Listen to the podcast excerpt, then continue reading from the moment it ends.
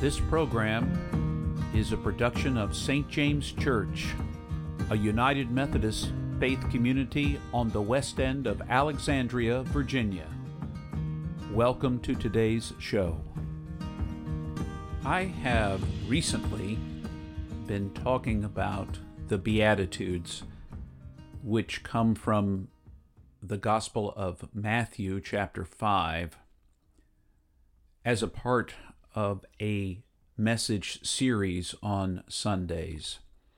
The most recent of those messages was called Inherit the Earth, based on the beatitude that says, How blessed are those of a gentle spirit, they shall have the earth for their possession. As I reflected on the message itself and the attitude it is meant to engender,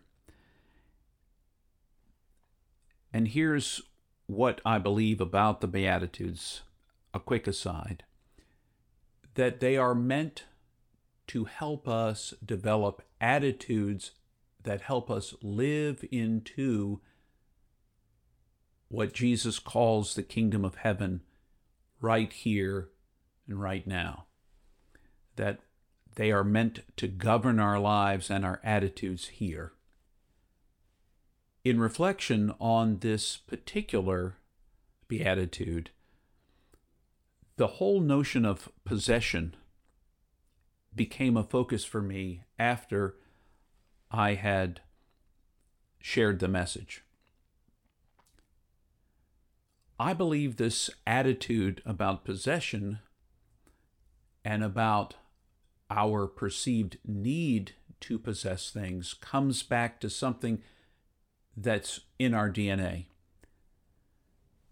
In our DNA, from the time we are born, we have a need initially as infants to gain control or power over our lives. When we're born, we're helpless. We can't feed ourselves, we can't clothe ourselves, we can't comfort ourselves, we can't change ourselves when we soil our diapers. These require an outside caregiver. And so, one of the driving forces is for us to gain our independence, which means control. As we grow, the desire for control keeps growing with us. And we perceive so much of our life as needing to be in control, needing to have power over our own lives. Whereas for the most part in our lives, we simply desire control. We desire power over our own lives. We don't control how many breaths we'll take. We can slow and speed up our breathing, certainly, but how much longer we have to breathe, we do not control. I do not control the rate of my heart. It beats each time as a gift to me. I do not control my mental faculties. I have them, and I hope to keep them, but that's not guaranteed. I don't control them. The idea of possession is also the idea of control from, from my perspective. It's an attitude about desiring to control things. So I possess a car and I desire to control its use. I I possess a piece of property I want to control what happens on that piece of property.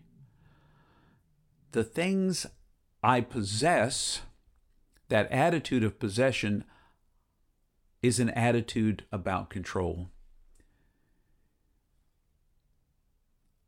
I wonder if changing the wording about possession might give us a healthier respect for the things we don't really control anyway might give us a healthy respect for the things that we think we possess, but really we only have use of.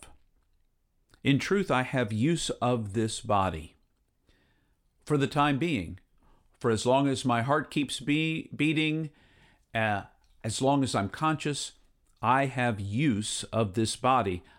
I don't get to take it with me, so to speak. So, to recognize the gift that life is, the gift that everything in my life is, is an attitude that allows me to hold those things in my life lightly. Certainly more lightly, not grasp after it as if I could possess it, possess it, hold on to it, not let go of it, but instead that I could hold it lightly, recognizing I have use of it for now.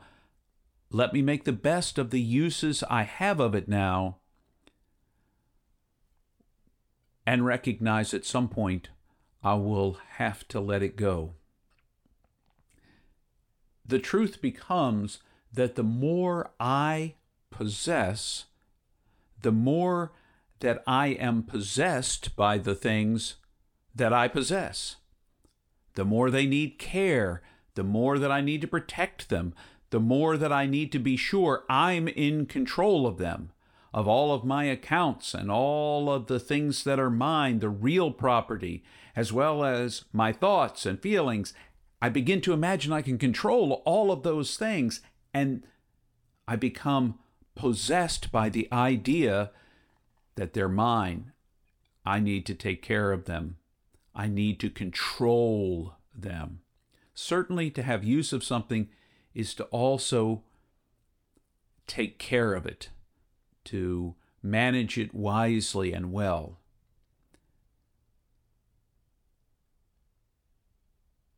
So, what would it look like in your life, in my life, if I recognized and used the phrase, I have use of my car, I have use of a car, I have use of a book. I have use of this computer. I have use of this body. I have use of these faculties.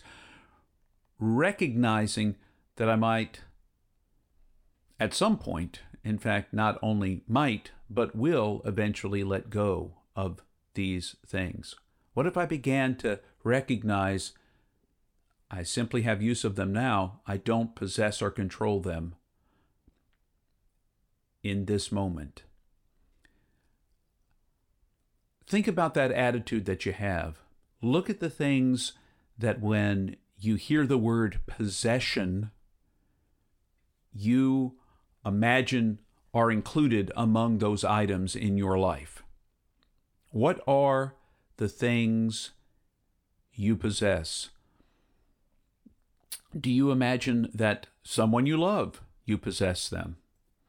Do you imagine that uh, your children might be among those items you possess? Certainly, in uh, previous times, people imagined they could possess other people based on gender or skin color or other kinds of things.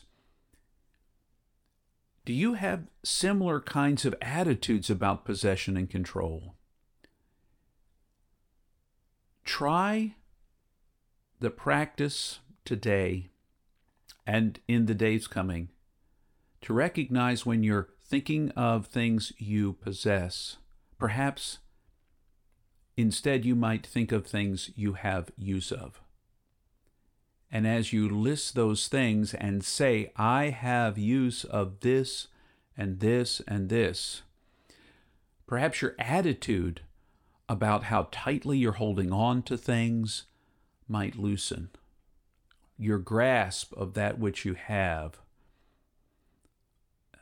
that is in your life might loosen. And you might find that you feel a deeper sense of freedom because of that possession. Think about that. Thanks for your time and for listening today.